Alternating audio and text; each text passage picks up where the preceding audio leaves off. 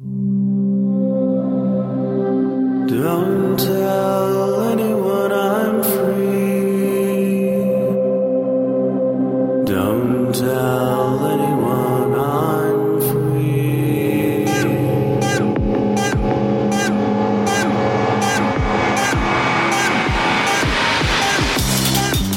Hello and welcome to BSD Talk number 165. It's Thursday, November 20, 2008. The following interview was recorded on Sunday at Meet BSD in California. Now that I'm back from that conference, I just want to say that it was a wonderful event and it was great to see so many familiar faces and also meet so many new people. And I can't wait to attend the next one. Anyway, here's the interview.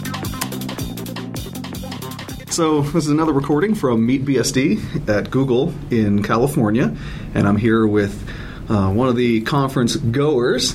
And why don't I just have you introduce yourself and let us know why you're here and what you're up to? All right, my name is Julian Elischer. You can probably tell from the uh, from the accent that I'm originally from Australia.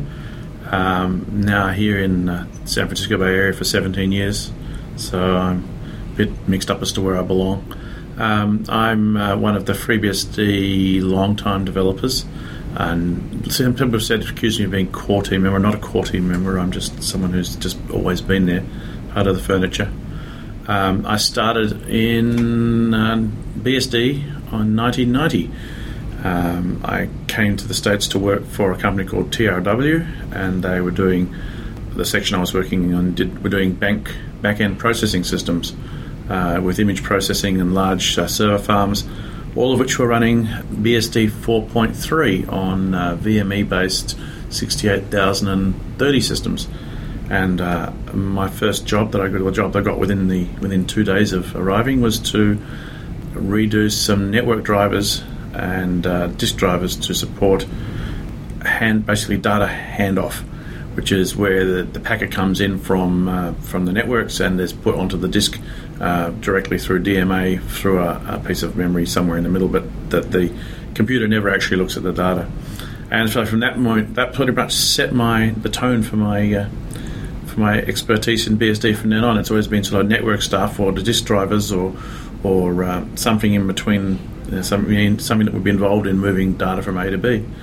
Though I guess that probably defines most of the system.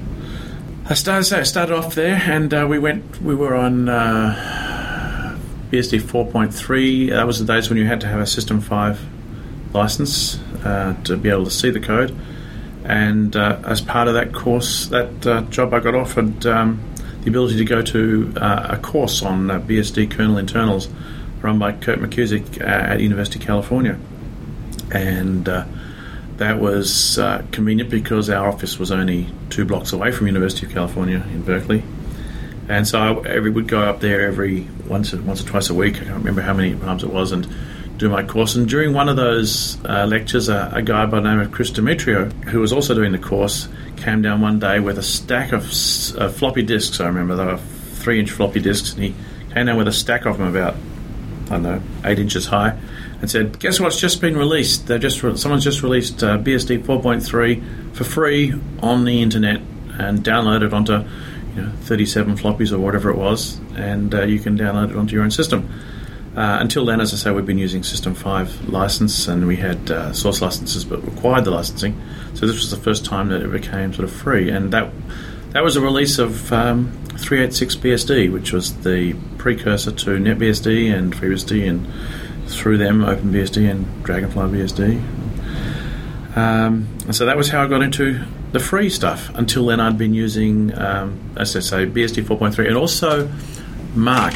Um, Mach was a, was an operating system from Carnegie Mellon, um, and they had put all their effort into this concept of a microkernel, uh, but they didn't want to rewrite you know everything file systems and network stacks and everything. So what they did is they took the core parts of the operating system that they were working on and they grafted it into basically uh, bsd 4.3 and so we had been looking for a they had, they had an x86 port of this and we had been looking to downgrade our stuff from the uh, expensive vme based systems to make uh, unix based workstations and so we used mach uh, with bsd 4.3 uh, the funny thing about that was, of course, that we had been using BSD 4.3 for our base servers and so on. So now we were using basically the same code base um, for the workstations, and uh, that led to me learning very quickly about byte orders. Uh, the x86 was little endian, and the uh, 6830s were big endian. And uh, I've had a, a, very quick and rude introduction as to as to where and when one needed net to host longs, net to host shorts, and so on through network stacks and why they were there. Until that moment, I've been sort of ignoring them, and uh, and uh, that was so that was the beginning of um, that. Um, when I got the set of floppy disks, actually, I never actually used the floppies, but I, I took one of my Mach workstations and I converted it across to 386 BSD, and I was uh, very delighted to find, for example, that uh, the file system code was the same, so I didn't actually have to re, you know reformat the disk even. I just ran a different operating system on it and it read the same file, same file system. Um, and so after that, we had a sort of a group of, of developers um, who were maintaining uh, 386 BSD because uh, Bill Jolitz and Lynne Jolitz, who had uh, put it out, had a, family crisis which sort of took them away from the picture. And uh, so we were maintaining, and we used to maintain a called a patch set, and we used to put out official patch sets, uh, and they were basically you would get the 386 BSD distribution, and then you would apply the patch set to it, and that would bring you up to date to whatever the latest uh, release of, of the 386 BSD with the bug fixes and so on in it. Then we needed somewhere to go, and I ran uh, a server for all of these developers on the um, the TRW uh, financial systems external network, so available from the internet and uh, you know basically anyone who wanted to do work would get a uh, could get an account on that machine, and uh, you know work with the sources. Uh, we didn't know about source control to any great extent then. I think we just had a, a, master tree. Well, I can't remember actually. Maybe we had CVS. No, we didn't have CVS. We just had the sources, and you would take a copy of the sources and then you would work on them and you'd make diffs against the original tree and that would go into the patch set in 1993, I went home to Australia for various reasons for a year, and during that time, um, Jordan Hubbard and a couple of the other guys forked off um, FreeBSD.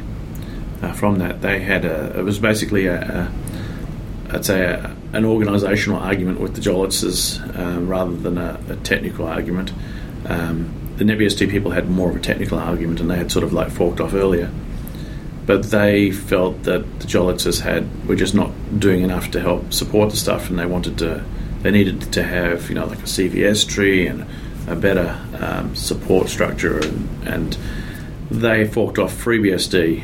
Um, I think a lot of people hoped that that the Jolitzes would eventually come around and we would all be one happy family again, um, and that that didn't happen. Uh, I think Bill and Len, from memory, I, I, I, kept in touch with them for a while afterwards. They had too much on their plates, say, with family things going on. I think Bill's dad died, and Bill had to take over some of his work uh, and, and, things like that. So they sort of dropped out of the picture, and that left FreeBSD sort of as a self-standing entity.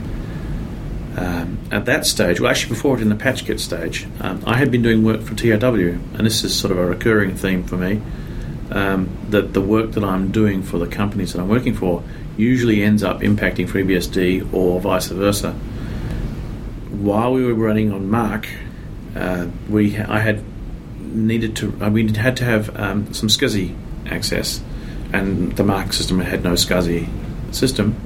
So I ended up writing a, a SCSI system for that, and I believe that well then I ported that SCSI system from Mach into 386 BSD, and that was relatively easy because it was all BSD based. A lot of common, common code, a lot of concepts, which I think some little bits in the bottom changed. And that became the basis for the FreeBSD SCSI system, which later got rewritten by um, Justin Gibbs and so on, and et al. Uh, but the um, but I believe it's still in NetBSD. I must say I've, I've lost track of it, but I think it's still the SCSI system in NetBSD. And by that, uh, OpenBSD as well. Uh, there are still some remnants. I think you'll still find a few files, the .h files and so on, from that SCSI system in the current FreeBSD uh, SCSI system. I think maybe my name's still on a few of them. And uh, what else did I? Oh, the boot blocks. The originally uh, 386 BSD came out with a, a boot block on the floppy that knew how to access a floppy controller, literally by hardware. That would toggle certain bits and do certain stuff. And the Mach people had worked out how to do it through through the BIOS. And so, using the stuff that uh, the Mach people had worked out, I rejigged their boot blocks and produced a BIOS-based set of boot blocks, um, which gave you two uh, possibilities. Firstly, you could boot on drives that were not specifically compatible, as long as the BIOS knew how to handle them. And and, and secondly, you could uh, you could you had the ability to actually put out a question like which kernel do you want to boot on? Because until that moment, uh, the boot blocks that came with uh, 386 BSD, you really didn't have any option. You, you could you, you booted and you booted whatever was on the system, and so it was a it was became a requirement to be able to boot off an alternate kernel. As soon as you're doing kernel development, you want to test a kernel, and you want the ability to boot off a different kernel so that if it doesn't work, um, you can still boot off your original kernel. So those are two things that I that I was involved in very early in the in the FreeBSD world. Um, and then I went through working to did some more for, work for TRW again, and then to Whistle Communications, and uh, then to Vicor in Richmond, and then t- now to Ironport, which is now Cisco. And each of those locations since then has been a, sort of like a, a repeat on the first one. You know, using BSD to get some problem solved, and and and as a part of that. Uh, the development we do on the BSD to solve that problem generally flows back to FreeBSD and I can get more into those later. And that, that is one of the reasons why I wanted to speak to you, not only because of your, your history and, and your perspective on FreeBSD, but also I'm always looking for success stories for companies that have taken FreeBSD or portions of FreeBSD and, and put them into a successful business. Well, I mean, FreeBSD has paid my wages for the last, um, what, I guess 15 years since FreeBSD. This is the 15th anniversary of FreeBSD. So, so basically, I was in Australia at the time when they forked FreeBSD, but I, um, um, but I, I, was on board within a week or two. Um, basically, I think they had, I, they were basically um, still still setting things up when I eventually did did get on on board on there. Um, I was sort of off off the net for a little while, but when I got back onto the net, I, it was very very early in the in the game a matter of weeks, maybe maybe as much as two months, but I can't think it was much more than that. I know I was still involved in the 386 BSD stuff before that, so uh, it's just a case of when I switched over, and I don't actually remember. Anything we did on the 386 BSD changes went into FreeBSD anyhow, so so it was pretty much the same thing. I worked for Whistle Communications from 1996 to 1999 and that's that was a success story with a with a sad ending. We produced a um, a small appliance which was basically the what we used to we used to call it the IT department in a box, and it was for the small companies. Imagine like a, a real estate agency or something who has maybe fifteen or twenty employees, and they want to have email and they want to have file sharing and a website, and uh, and they have other services that need to be provided like DHCP and uh, um, you know, time services and um, SMTP and pop mailboxes and so on. And this was basically all configurable from a from a little web page configuration setup, um, and you could uh, do all of those things. And it was it was relatively successful. We got a lot of positive press and so on. And I say successful because well, we all did well out of it because IBM bought us, and uh, and so those of us who had been in the company from from the beginning, um, we didn't. Well, some the guys who actually were the founding three people, they made millions and millions of dollars. So the rest of us didn't make millions, um, but we made enough money to to get us maybe out of that little first, you know, down payment for a house problem, uh, something like that. And so, um, so that was successful uh, from that point of view. It was not successful from the point of view of IBM as big companies to change their mind and just shut the company down. This was a very strange sort of decision to spend 120 million dollars on something and then and then turn it off. But um, that's that's life. One learns not to take it personally. Uh, but we did do, you did get a lot of things out of that. Um, a lot of development went on in, in there, and we, from that we got. Let me see. We put the uh, soft updates code for uh, FreeBSD was ported by McKusick under a, a license from Whistle, under a, a, um, a grant. or actual contract, I should say. Uh, we wrote uh, the divert sockets code, which we put in FreeBSD. We wrote the NetGraph subsystem, which is there's a lot of stuff about that already written and spoken, I'm sure. And there's uh, what else did we do? We did um, the AppleTalk stack. Uh, we ported that in, uh, and we did the. Um, um, I've, I've forgotten. It's one of these so many years ago, but we were we were, we were continually putting things into back into FreeBSD. Yeah, I do hear a lot of people occasionally worry that the BSD license means that companies will take and not give back, and it's it's nice to hear that, that that's not always the case. Well, it makes it makes sense for a company to give stuff back because then they don't maintain it, and the stuff that, that they give back is is kept current. Um, and a, a, good example is the NetGraph code.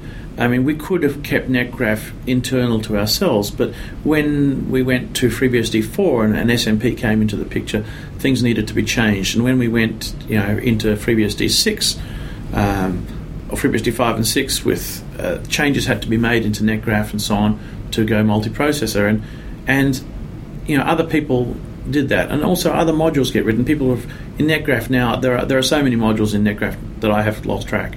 I mean, there's when I put when I first committed, there were you know, 12 modules or something, which was basically what we needed. I think there's like 50 or 60 modules now, uh, and and I certainly haven't written. Maybe I've written another one in one or two in that time, um, but you know, the, I certainly didn't write the other 40 of them, um, and so putting stuff out there leads to you saving money down the track, basically. Um, the same thing with um, and that's been a, that's been true for every company I've worked with. There's always been someone that says, "Should we give this back?" And it's always been a very easy argument to make that, that this, this this technology is giving FreeBSD the capability of doing something, but our competitors already do this. They've written their own code to do this. Uh, and if we, and in fact, if we put our stuff back and it gets accepted into FreeBSD, it makes life more difficult for them. um, so, so there's always been a, a, a really good reason to put stuff back and to put it back in relatively quickly. Some people have taken the point of view, or oh, we'll put it back in three years' time. The trouble is, you put it in three years' time, you may not get it back because someone else. You know, people tend to get the same itch at the same time, and and because you're solving a particular problem, that probably means one of your competitors is busy solving that problem uh, right now. And so, if they get their stuff back and it becomes a standard, um, then your stuff is out of date and, and, and you eventually are going to have to do something about that, particularly if it behaves differently from the standard. So there's a good argument, there's always a good argument to put things back in pretty quickly, unless you happen to know that you have a competitor which is doing, which is solve, trying to solve exactly the same problem that you are trying to solve, and they haven't solved it. I mean, then you can make an argument, but even then, you know, in, in a year's time, you're going to be able to put it back because then they're going to either have solved it or gone out of business. So, um, so, so that's pretty pretty simple the, the company I worked for, let me see, the one I worked for after that was Vicor in um, in uh, Richmond in California, and they were doing back end processing systems for banks, which takes me back in a circle to the original company, the TRW. They, it was a image processing system for banks, and in fact, it was basically all the same people. Um, the people from the first company had had all quit in disgust at TRW's mismanagement of that company and had uh, had gone, at least the way they viewed it, and had gone and started their own company. Um, or no, they hadn't started their own company. Someone had started the company and they had all gone to it following a particular uh, person who was the lead engineer. And, uh, and so they sort of got me in. So come on, Julian, you can come and join us over here. We're having a great time over here. So, so I did that. And things that came out of that from FreeBSD were um, improvements to the USB system, for example, basically bug fixes and improvements to the scheduler and, and things that we just where where we were trying to get something done and FreeBSD just was like not quite making it, and you'd go in there and knock the corners off it and, and figure out exactly how to make the square peg round and and and and those things always made it back, you know, patches, bug fixes, so on. It's just not worth keeping those things to yourself. I imagine in the financial sector that there was a lot of competition and pressure from other large companies that were making their own proprietary Unix. How was it? You know, how how well did BSD compete against those versions of Unix? Actually, the the well, if in the two cases it was very different, and in both cases, the problem that the management had in those companies was the same.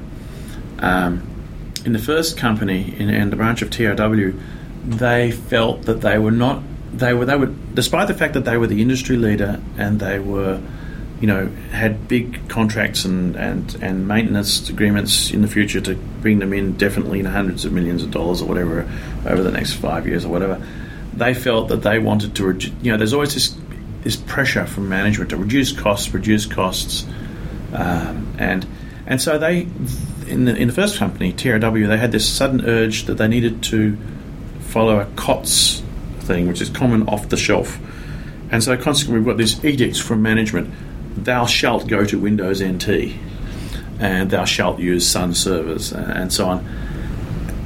And, and, and it looked very good on paper. You know, we won't have, you know, we have at the present, we've got, you know, sort of like 100 engineers, and we can cut that down to 50 engineers if we don't support our own operating system and we don't support this and we don't support that. And, and we can just get lower grade engineers. We don't have to get these top notch, you know, developers. We can get, you know, sysads to run Sun gear. We don't need to have people who can change the kernel.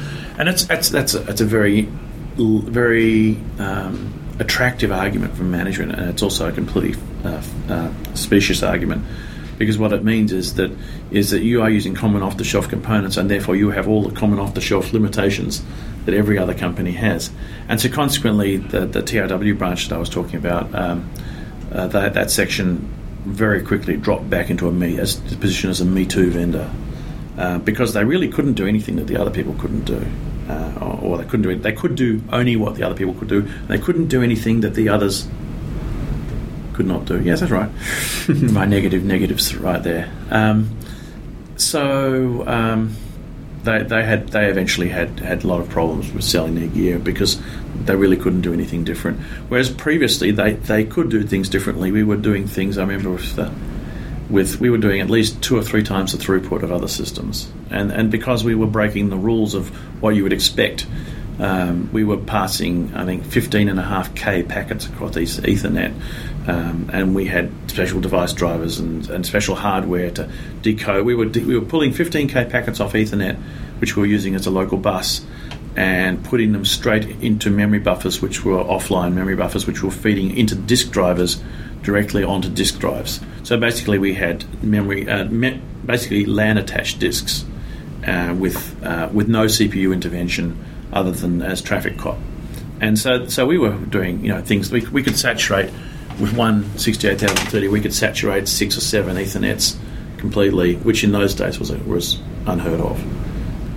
And then when we went to the Suns, then those those server boxes were costing.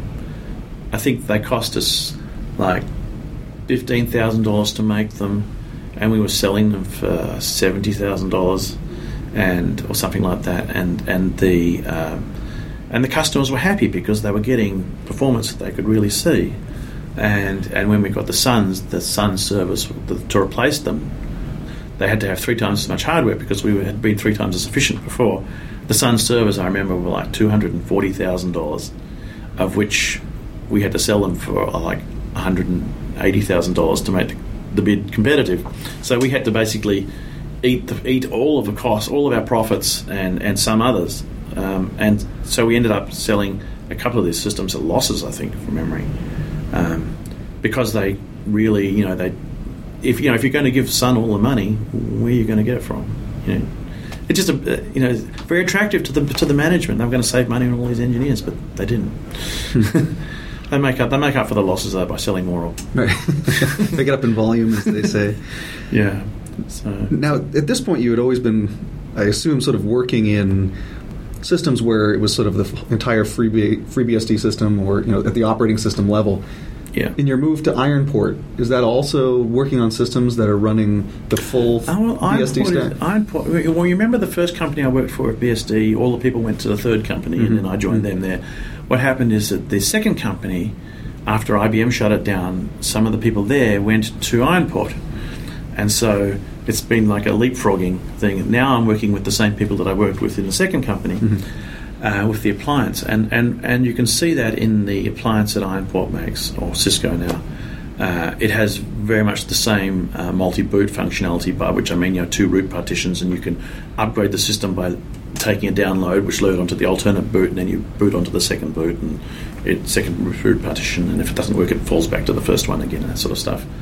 In fact, we are using the same boot blocks that we had at Whistle. Um, even though FreeBSD has moved on to different boot blocks, we're actually using the old Whistle boot blocks because they they do that functionality actually better than the, the current FreeBSD ones. And one of these days, I'm going to fix it. So the the the Ironport appliances are pretty generic Dell server hardware running what they what Ironport calls Async OS, and Async OS is a FreeBSD base and a layer above it of an asynchronously threaded Python based based system, and um, so it's as- asynchronous, uh, event driven, cooperatively threaded. That's the the full thing. So that's the asynchronous. The, the, the, the FreeBSD underneath FreeBSD underneath it is pretty much standard FreeBSD with a few patches here and there to give slightly different perf- different performance characteristics in some spots and slightly different um, slightly different behavior in some in some little spots. Um, but basically, um, and the reason that we're able to use standard FreeBSD is pretty much because all of the changes go back to FreeBSD. So if we need some particular bit of bit of functionality, uh, and it's not incompatible with what other people want, uh, since there are three committers at Ironport, uh, we, you know, if, if it looks like it's something other people would like to have, we have no problem putting it back. I mean, our, our competitors, uh, as Ironport, uh, would have been uh, Blue Coat and so on, and they, they aren't using FreeBSD anyhow, so um, so it doesn't really worry us, but it, it does make it possible for us to, to to not take full maintainership. It means it means that, and that, that feeds back to Ironport's advantage because Ironport, when I joined in 2005, uh, unfortunately a little too late for the good stock options, but yeah, um, they were using FreeBSD 4.8, and we've moved forward to FreeBSD 6.1 and then FreeBSD 6.3, and we're about to go to FreeBSD 7.1 whenever it comes out. We're sort of like sitting, waiting, holding our breath, uh, and um, we're able to do that because those functionalities that we need that we were not in 6.3, we added to 6.3. And then we went ahead and put it into current and then back into 7. So as we get to each branch, each new branch that we're going to go to, we find those things which are patches, our own private patches in 6.3, are already in 7.1 because we've already put them in. You know, said this is a functionality that, that is generally useful and it certainly helped us do our job. And so we put it into 7.1 or into 7, 7 branch. So when we get there, we actually it becomes easier. And some people, other companies who don't do this, they they, they, they like for example, Nokia was stuck on FreeBSD two point something for years. They've only recently upgraded. It was a big effort for them to come up, and and the reason that the reason was that they had modified the operating system so much that when they finally found they needed SMP, um, and they had to upgrade to FreeBSD six point something it was a real big effort. Whereas for us, because every time we make a change to the system, we push it back into FreeBSD, or we make we make it in a way in which it's sort of very independent. If it's not pushed back, um, it's very easy for us to go forward from each release to the next, and, and so we do regularly. So we've, as I say, 4.8 to 6.1 to 6.3. We're going to go to 7.1, and we don't see any particular problem with that. And obviously, it made you competitive and successful enough to catch the eye of Cisco. and get bought by Cisco. Yeah, this is it's like a, a yet again. So uh, yes, so I mean, I got bought by IBM, and then the company Vicor got bought by Meta, Metavante. Um, uh, there's a story behind that. I was going to a minute. Uh, not not Meta, Metavante, but the but the, the second company Vicor, and now uh, on uh, Ironport we've been bought by Cisco. Um, the, the story behind uh, Vicor is that I said the first company had this strange management idea that they had to go to common off the shelf components and thereby shot themselves in the foot. The second company, uh, Vic, oh, the third company, Vicor, yeah, the third one, they had a management management decision that they were going to go with Linux. And uh, so far, they've utterly failed with that. Not because Linux doesn't do the job, but because their biggest customers are already running the BSD stuff and are happy with them and don't want to upgrade. So, um, so, so they're still uh, doing that, but says I feel like going to them sometimes saying that Linux move, how's that working out for you? Um, uh, but it's not. Um, it's it's uh, they're still doing BSD stuff there.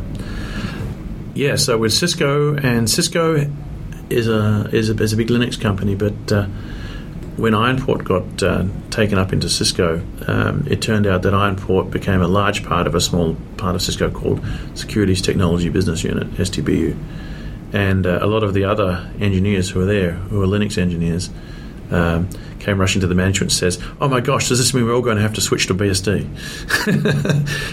and the answer to that one was that the, the management went, went to told them and said, "No, in fact, the guys at uh, Ironport are all running around saying, "Gosh, does that mean we have to switch to Linux?" And the answer is for both of those is going to be no. Um, of course, I would like to switch them to BSD, but I don't think that's going to happen somehow. But I guess if at least you can operate under the umbrella of a benevolent company leader that lets you do your stuff. Yes, yes. Well, the STBU uh, guy has has he was uh, in. Um, what was he was in the guy the guy at STBU is it, the well the CEO of Ironport has became became the manager of, the, of STBU. Uh, so basically, it was like a palace coup. Um, the Ironport took over over STBU, and his his cronies all took over the bits. So STBU is now sort of like it looks a bit like Ironport plus plus. Um, but uh, it's it's it's working out well. We're getting uh, you know stuff sort of moved between back and forth between them, and it's working well. And BSD is is gaining um, some respect. Uh, I think people are looking at it as a real possibility in that area now. Anyhow, Do you think the a switch to seven would really help in that regard, just from a performance standpoint? uh, you know, I don't think performance is really a huge issue in these things. Once you get into large companies, you realise that very often the things that the man, the technical people look at as being the things uh, of interest are not the things that management looks at as being interest. Management is interested in stability. They're interested in maintainability. Um, all these things which engineers find kind of boring sometimes. Um, and so, you know, I, w- I wouldn't say that uh, a change to seven is going to make a huge difference. How about the licensing? Do you think that the managers look at that? They should. Interestingly enough, um, this is this is rather funny. There was a um, there was there's one guy in in in, there, in uh, Cisco who's a very big Linux uh, person, and they had a big fight at one stage. There was a, there was a project which was considering using BSD, and there was a a huge fight from all the the Penguinistas, uh, and they, they actually managed to stop the project from using BSD on a in a political way, which is sort of unfair. But one of their arguments they used, which was really funny, was that since Juniper used BSD, uh, they would be validating Juniper's choice of operating system. So, that doesn't sound like a very, you know, very good reason to not use BSD to me, but it was. Very, I thought it was funny at the time. They also, well, they also say that maybe they could get into a kernel war with Juniper, and they would be sub, uh, beholden to Juniper, you know, hoping to not ruin FreeBSD for them, which is, it's it's just uh, very specious and strange arguments. Well, I hope that, that Cisco can let the two coexist and, and Well, let I'm hoping so. yeah. and also I think let each one demonstrate its merits and you know make decisions there and maybe one's appropriate here another one's appropriate there Yeah, the, the Cisco internally have a, a, a well, they have a, a big uh, open source uh, overseeing project where you're supposed to report anything that, that you know if you use, and they, they have to verify that you know the license on it is okay and so on. And I think a lot of companies are, are, are coming like that are coming to coming to grips with open source software um, and starting to understand what the licenses mean. I'm still a little surprised at them going with Linux so much because of the, the, the GPL issue, but they don't think it's a, it's an issue. They can they can they can live with it. They've got websites with stuff on it, and, and I think they feel that that you know covers them.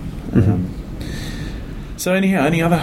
No i think uh, i mean it's a fascinating conversation i think we could you know keep going for a long time but we do have to be mindful of, of when the next presentation is going to happen i don't want to make you miss it so Yeah, since I'm supposed to be recording it. yeah so thanks again you know for sitting with It's me It's been a pleasure. all right and uh, maybe uh, we can Well, thank you for your for your recordings. I, I'm I'm an avid listener. I I, uh, I have have it as a podcast on my iTunes. So whenever I'm, you know, going somewhere and I'm bored and want something to listen to, I always go over and have a look and see whether there's anything new on BSD Talk. oh thank you i'm honored Okay. Well, thank you very much. all right bye-bye If you'd like to leave comments on the website or reach the show archives, you can find them at bsdtalk.blogspot.com. And if you'd like to send me an email, you can reach me at bitgeist at yahoo.com. That's B I T G E I S T at yahoo.com. Thank you for listening. This has been BSD Talk number 165.